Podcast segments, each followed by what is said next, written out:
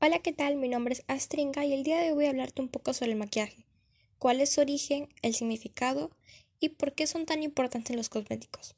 Bueno, para empezar, ¿se han preguntado cuál es el origen del maquillaje?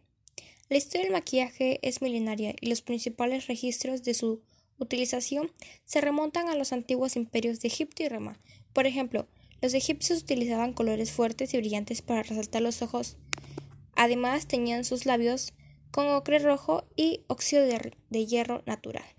Ahora, ¿cuál es el significado del maquillaje? El concepto del maquillaje hace mención al acto y el resultado de maquillarse o de maquillar, es decir, de apelar a productos cosméticos para cambiar la apariencia o embellecer el rostro u otra parte del cuerpo. También se llama maquillaje a la sustancia que se utiliza para tal fin. Y por último, ¿Por qué son tan importantes los cosméticos? Los productos cosméticos forman parte de nuestra vida diaria, proporcionándonos la higiene y el cuidado necesario para mantener la salud de nuestra piel. Importante barrera natural de protección.